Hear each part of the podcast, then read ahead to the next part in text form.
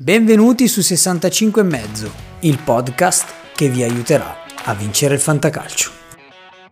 Ho bisogno di un consiglio, eh, non so chi mettere. Tripletta il venerdì sera e poi perdo per mezzo punto. Andiamo avanti così, andiamo avanti così, andiamo avanti così. Ma smettila che hai vinto, smettila. Smettila. Classifiche, statistiche, consigli, commenti, formazione, avvisi, infortuni, Sai cosa? Dovresti farci una... un programma su sta roba che fai. Buonasera carissimi amici fantallenatori, bentornati su 65 e mezzo. Per chi non lo sapesse, io sono Super Ders e sono qui per cercare di aiutarvi a vincere il vostro fantacalcio. Si inizia già domani alle 15 con le prime partite di Serie A, quindi bisogna schierare la formazione o comunque iniziare a schierarla già da oggi, stando attenti un po' a chi giochi no, eh, nonostante le coppe, la Coppa Italia sia finita da pochissime ore. Partiamo con l'analisi di giornata e poi classifiche centrocampisti e attaccanti.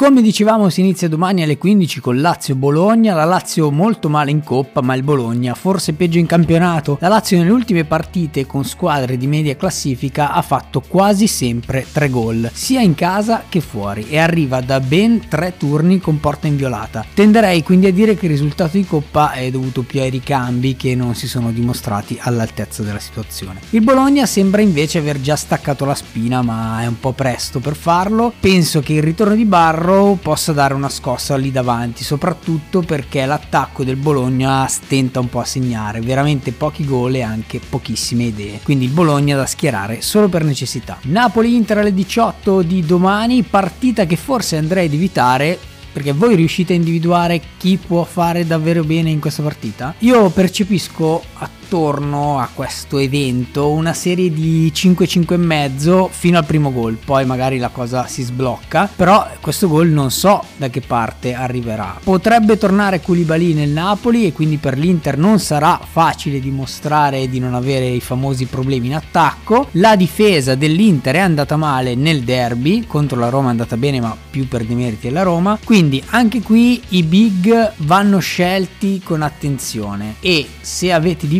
meglio o opzioni più sicure tenderei a evitare questo match, anche accettando possibili rimpianti. Torino-Venezia, la sensazione è che il Torino possa vincere largamente, ma l'ultima goleada del Torino risale alla ventunesima giornata contro la Fiorentina, che era rimasta negli spogliatoi. Il Torino non segna tanto in generale, ma prende buoni voti, quindi direi di sì ai suoi migliori interpreti, cioè Singo, Sanabria e Pobega che torna per lasciare il segno, quindi segnatelo. Venezia ha perso lo smalto del girone di andata ed era comunque prevedibile, ha fatto 3 punti nelle ultime 7 partite giocate e non per una vittoria ma per 3 pareggi. Il suo uomo migliore Aramu ha ancora un po' di postumi da Covid, quindi penso che per il Venezia potete pescare altrove.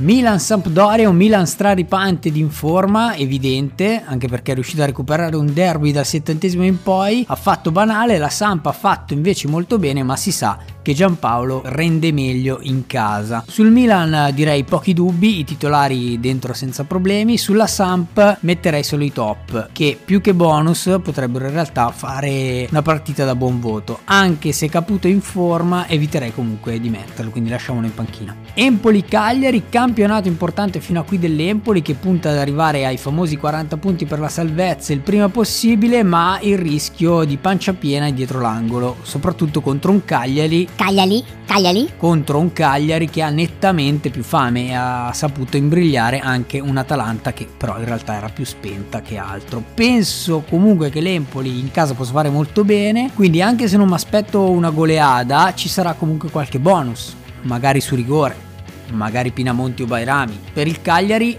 Joao Pedro e lo andiamo a schierare Joao Pedro. Genoa Salernitana, scontro salvezza importantissimo, entrambe hanno cambiato moltissimo e quindi capire chi la spunterà è difficile. Potrebbe essere la prima vittoria per il nuovo allenatore del Genoa. Sta di fatto che i giocatori di queste squadre penso che occupino il quarto, quinto slot nelle vostre rose e nei vostri reparti e quindi non penso che ne abbiate così tanti. Quindi questa è l'occasione per schierare gli attaccanti. Destro e Criscito che non è attaccante ma rigorista, da una parte e dall'altra Bonazzoli, Ribery e il Redivivo Verdi.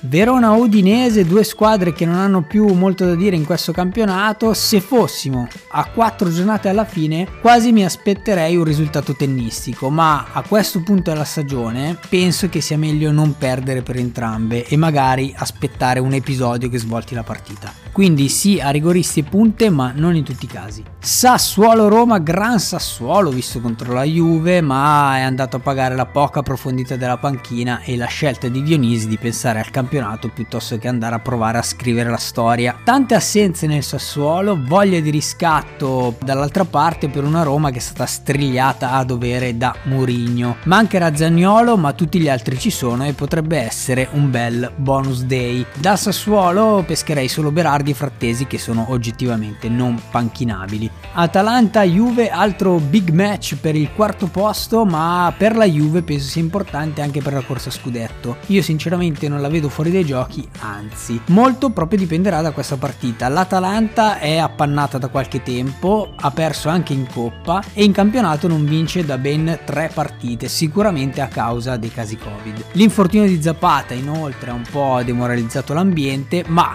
il gol di Boga dà qualche speranza. Ci aspettiamo un po' tutti Muriel, ma con la Juve oggettivamente non è facile, anche perché la Juve ha avuto un netto cambio di rotta e di intensità grazie all'arrivo di Dusan Vlaovic. Se devo decidere, quindi vedo favorita la Juve. Anche la difesa della Juve la vedo molto bene. Delite è andato molto vicino al gol e magari potrebbe aggiustare la mira. Sull'Atalanta so che avete la tentazione Malinowski perché ce l'ho anch'io e ha sempre punito i bianconeri, ma arriva da due assenze e un bel 5,5. Secondo me qualche ballottaggio lo va a perdere. Si chiude il turno con Spezia Fiorentina e vedo oggettivamente benissimo la Fiorentina. Penso che sia Cabral che Piontek possano segnare, ma a centrocampo la Fiorentina ha qualche assenza tipo Bonaventura. Oltre al fatto che la Fiorentina potrebbe pagare qualche fatica di coppa. Un posticino, magari a coprire i titolari per un rigorino di verde, fossi in voi lo troverei.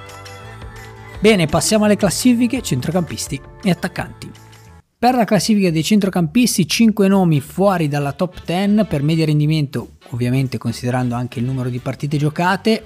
Andiamo a schierare al primo posto Oliveira, è il momento di ritimbrare il cartellino come ho detto nell'analisi delle partite vedo una Roma piuttosto favorita. Al secondo posto andiamo a schierare Pobega, come ho detto nell'analisi penso che sia il momento di ritimbrare il cartellino per lui, quindi trovategli spazio.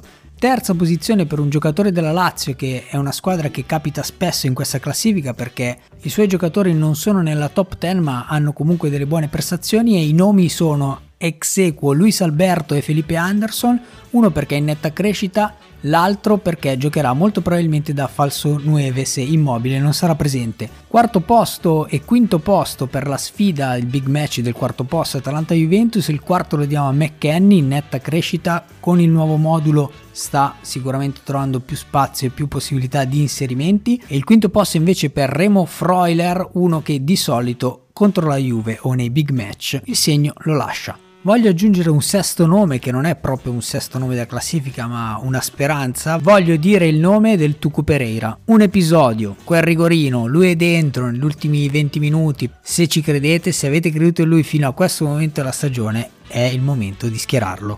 Bene, ora passiamo alla classifica degli attaccanti. Nel reparto offensivo ci saranno parecchie assenze questa settimana, quindi Penso che avrete pochi dubbi su chi andare a schierare o comunque i grandi nomi che avete, le prime e seconde fasce le andrete a schierare quasi sicuramente. Il primo posto quindi lo do comunque a Tammy Abram che ho visto malino in Coppa Italia ma l'occasione è piuttosto ghiotta.